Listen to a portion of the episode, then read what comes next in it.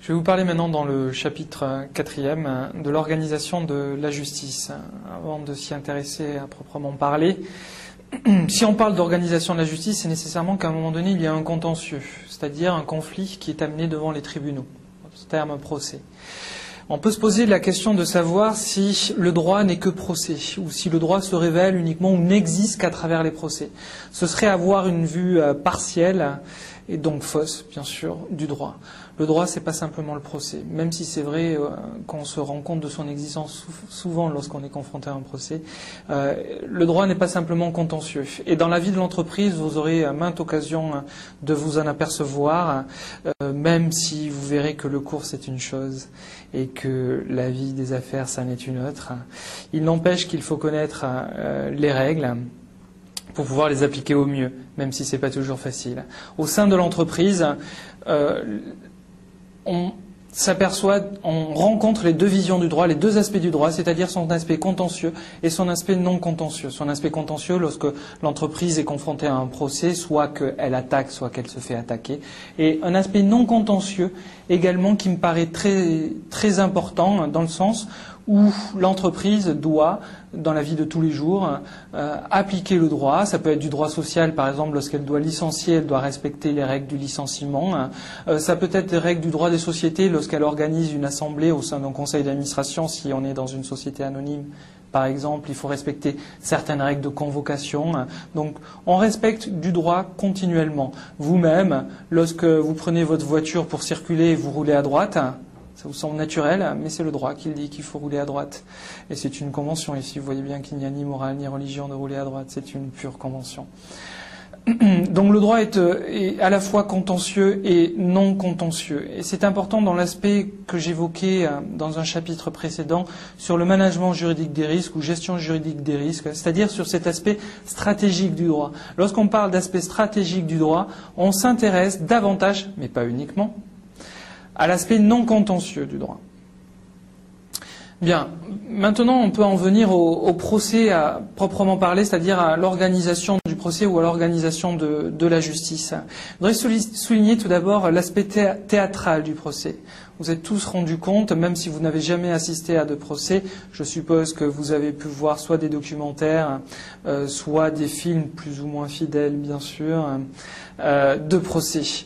Le procès, et c'est c'est vrai, c'est un constat, a un aspect théâtral. Et c'est volontaire, bien entendu. Pourquoi il a cet aspect théâtral? Ça me paraît une question à laquelle il n'est pas si évident de répondre que ça, et, une question qui, me semble intéressante. D'abord, euh, pour ce qui est de l'aspect théâtral, c'est-à-dire du constat, avant la question, euh, cet aspect théâtral, a été mis en scène par plusieurs artistes.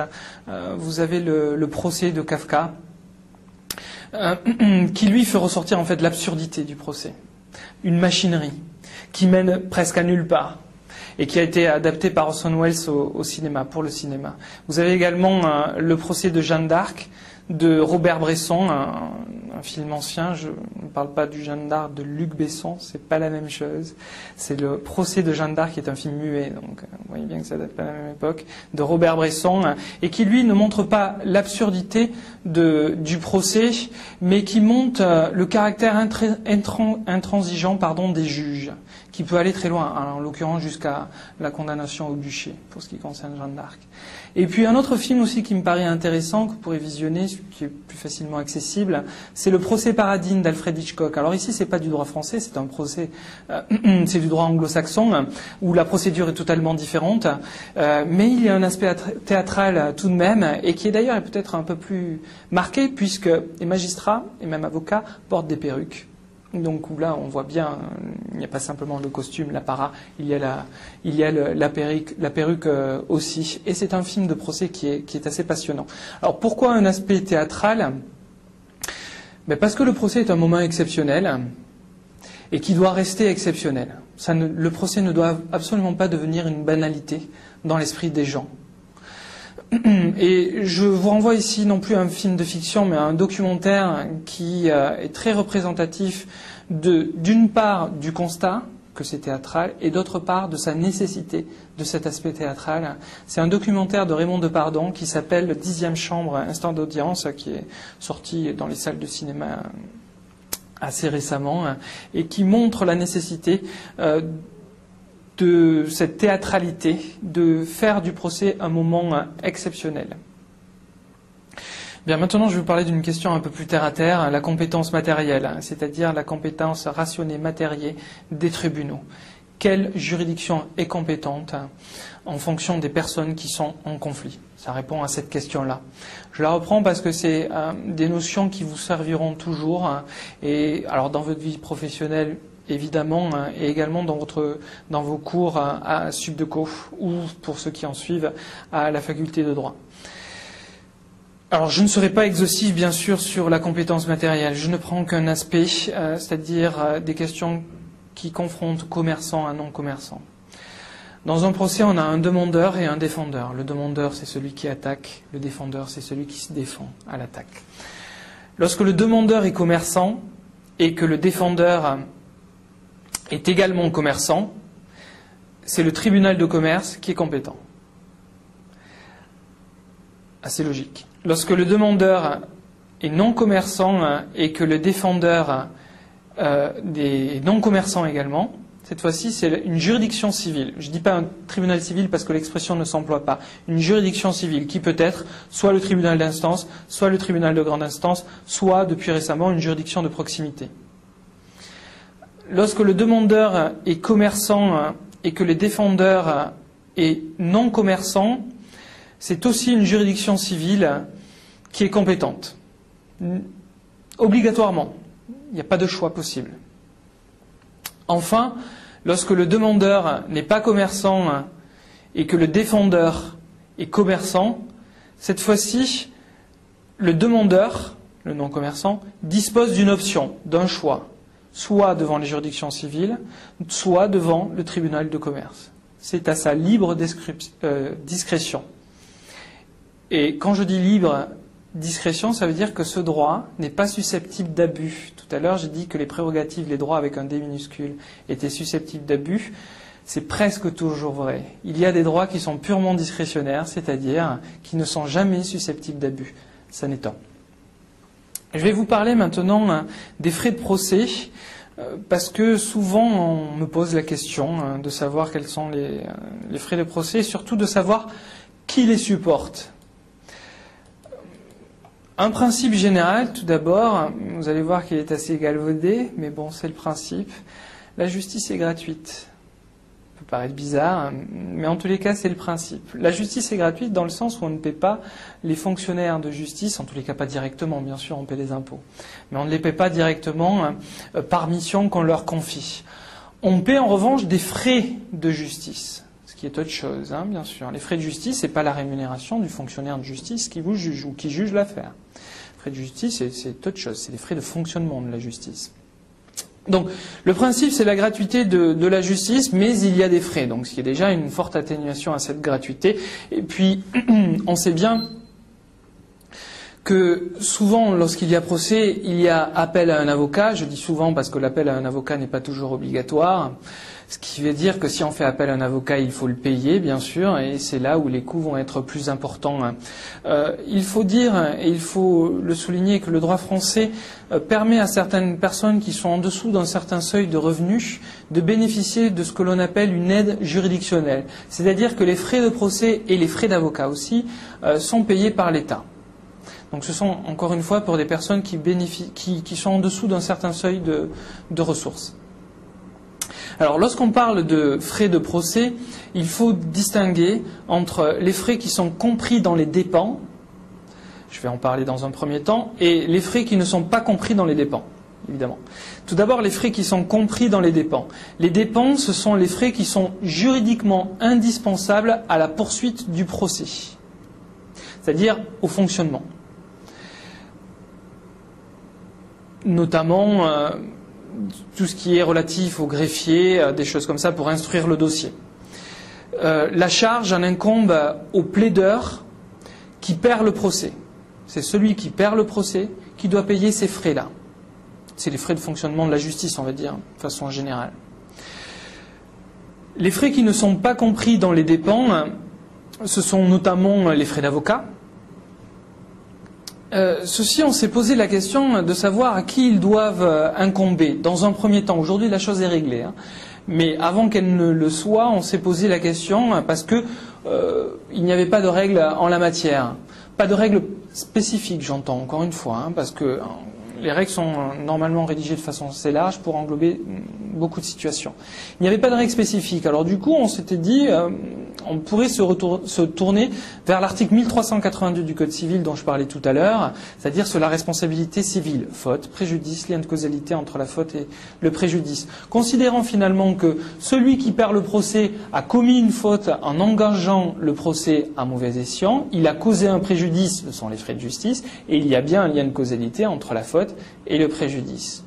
C'est un recours qui fonctionne dans euh, une certaine mesure, mais vous voyez bien qu'il faut démontrer la faute.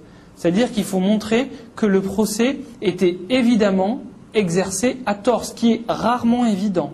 Parce que souvent, s'il y a procès, c'est que la question n'est pas évidente. Donc du coup, pour obtenir, pour celui qui gagnait le procès, pour obtenir euh, ben, indemnisation, si on, pour prendre un raccourci de ses frais de procès, ben, il fallait en plus démontrer la faute, qui était euh, difficile. Aujourd'hui, il existe une disposition spécifique ou suffisamment spécifique en tous les cas pour régler le problème. C'est l'article 700 du nouveau Code de procédure civile qui prévoit euh, que dans toutes les instances, alors je cite hein, textuellement, dans toutes les instances, le juge condamne la partie tenue aux dépens ou, à défaut, la partie perdante à payer à l'autre partie de la somme qu'il détermine au titre des frais exposés et non compris dans les dépens. Il s'agit bien des frais non compris dans les dépens. Et puis le texte ajoute le juge tient compte de l'équité ou de la situation économique de la partie condamnée. Il peut, même d'office, pour des raisons tirées des mêmes considérations, dire qu'il n'y a pas lieu à cette condamnation. Ça veut dire quoi? Ça veut dire qu'une personne qui gagne le procès peut demander remboursement des frais à la partie qui l'a perdu, le procès, mais ce n'est pas systématique. Alors il y a un avantage par rapport au recours expliqué tout à l'heure, celui de l'article 1382, c'est qu'on n'a pas besoin de prouver la faute. En revanche, c'est le juge qui a une latitude d'appréciation, et cette latitude repose sur l'équité et sur les conditions de ressources aussi, il faut bien le dire. Euh, souvent, le juge, dans les affaires que l'on rencontre, souvent le juge les accorde. Hein, accorde bien sûr à la partie qui a gagné euh, ben, remboursement des frais de procès. Mais c'est pas systématique. Surtout, en fait, c'est pas systématique lorsqu'une affaire était vraiment litigieuse, c'est-à-dire où la solution n'était pas du tout évidente. Ben, il serait injuste de faire supporter tous les frais à la partie perdante, alors que la question était vraiment difficile à résoudre. Pourquoi? Parce que, par exemple, elle, euh, elle ne s'était jamais posée, donc une question nouvelle. Forcément, et dans ce cas-là, le juge, par l'équité, n'allouera pas ses euh, cette indemnisation. Ça peut se rencontrer. Enfin, je vais vous parler, mais assez rapidement, euh, des étapes du procès.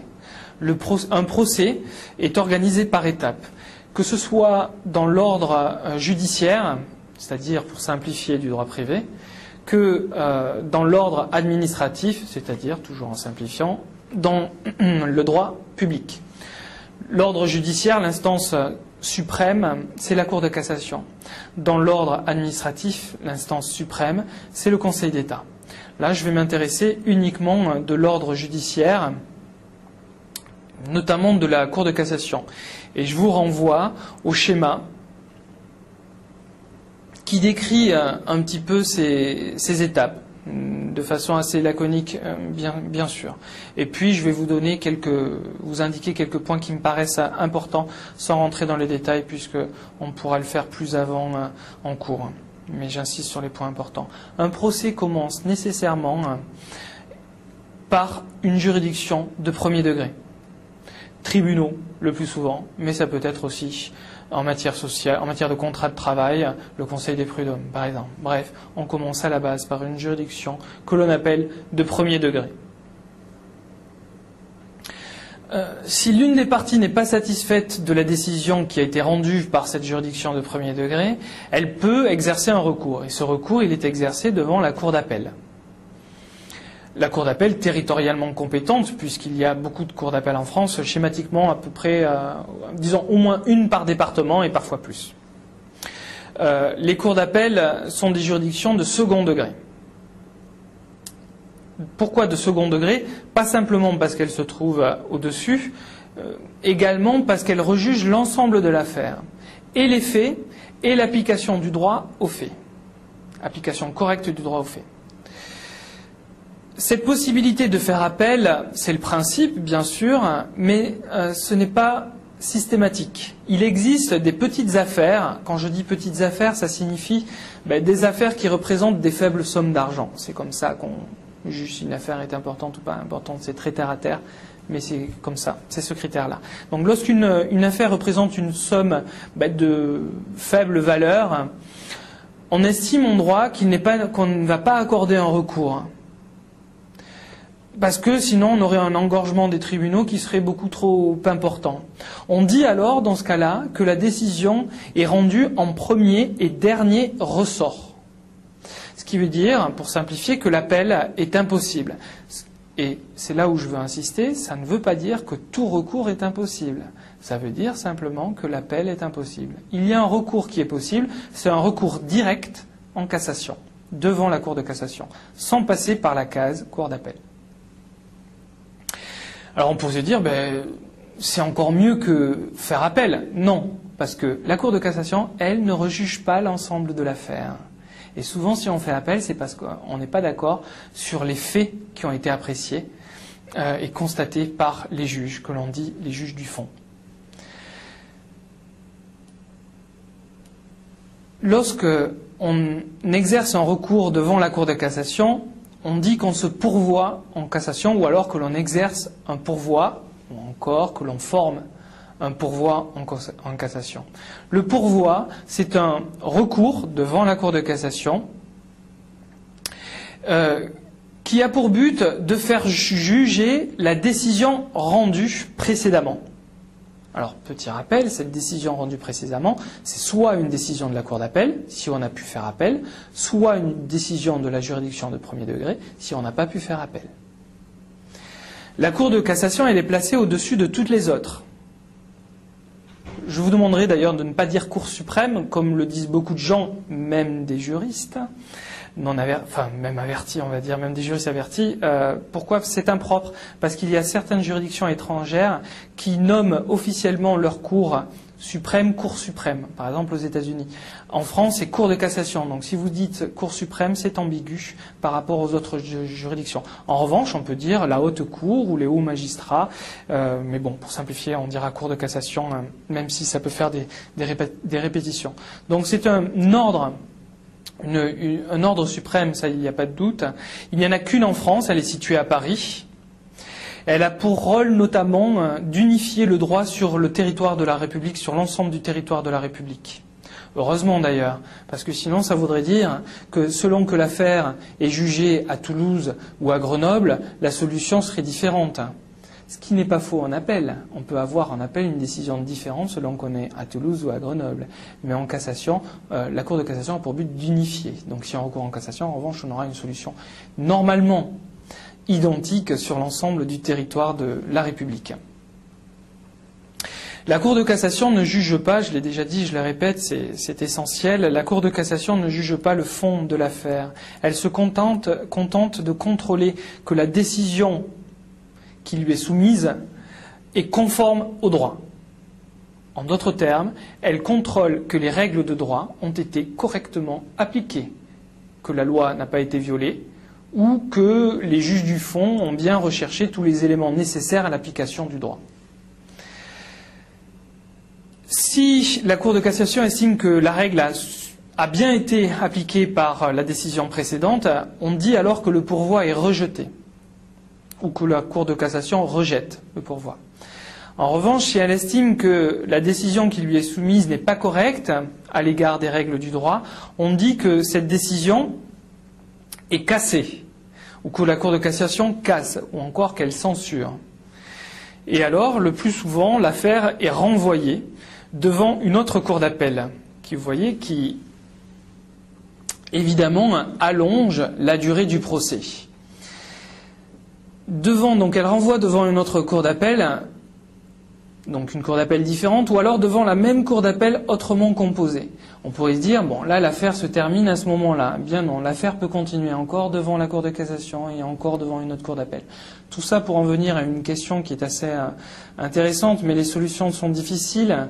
Euh, ben, c'est sur les lenteurs de la justice dont on fait souvent état. Effectivement, a priori, la lenteur de la justice peut être une qualité. Pourquoi? Parce qu'on sait bien, et ça c'est un fait, c'est un défaut humain, que l'on juge mal lorsque l'on est en colère. Tout simplement. Donc parfois, il faut laisser passer du temps. Maintenant, j'entends bien que les procès sont souvent beaucoup trop longs, enfin souvent, pour ne pas dire toujours, beaucoup trop longs. Pourquoi? Ben, Parce que les conflits sont nombreux, que les magistrats, eux, ne sont pas suffisamment nombreux, et que les voies de recours, mais les voies de recours qui sont absolument nécessaires dans une démocratie, euh, évidemment, allonge toujours le procès. Alors il y a, vous l'avez suivi dans l'actualité, bien entendu, euh, des moyens que l'on essaie de mettre en œuvre en fait pour désengorger les, tribunaux. Quand je dis tribunaux, c'est l'ato sensus, hein, c'est-à-dire l'ensemble des juridictions. Et le dernier en date, ça pourrait être, euh, pas le dernier en date d'ailleurs, les juridictions de proximité. auparavant, on, avait permis on a permis le juge unique pour ceux qui ont fait du droit il y a très longtemps, les professeurs leur disaient juge unique, juge unique, parce que ça n'existait pas encore. Un juge unique forcément serait unique. Euh, ben aujourd'hui, le juge unique, c'est de plus en plus fréquent parce qu'il faut désengager les tribunaux. C'est toujours la même, la même histoire. Et plus récemment, en matière pénale, sous le précédent gouvernement, hum, enfin sous le gouvernement Raffarin, où Dominique Perben était euh, ministre de la Justice, a été édicté plusieurs lois qui comportent son nom, Perben 1, Perben 2, et qui ont permis ce que l'on appelle le plaider coupable, qui, euh, permet à une personne ben, de plaider coupable pour, euh, être jugée rapidement et surtout pour atténuer ses sanctions, qui est en fait une procédure américaine qu'on a transposée en droit français. Et on voit bien ici que c'est pour désengorger les tribunaux, bien sûr, parce que si une personne plaide coupable, ça va beaucoup plus vite. Mais évidemment, si on désengorge les tribunaux, il faut bien voir qu'il y a toujours un revers à la médaille, c'est que les recours, et donc la justice est moins bien assurée. Donc euh, le problème, c'est toujours le même, c'est-à-dire de trouver le bon point d'équilibre entre l'un et l'autre. Alors on pourrait se dire, ben, le meilleur, la meilleure solution serait encore ben, d'augmenter le nombre de magistrats, bien sûr. Mais là, c'est question de finances J'allais donc terminer avec ce chapitre concernant l'organisation de la justice et on va passer maintenant au dernier concernant la preuve.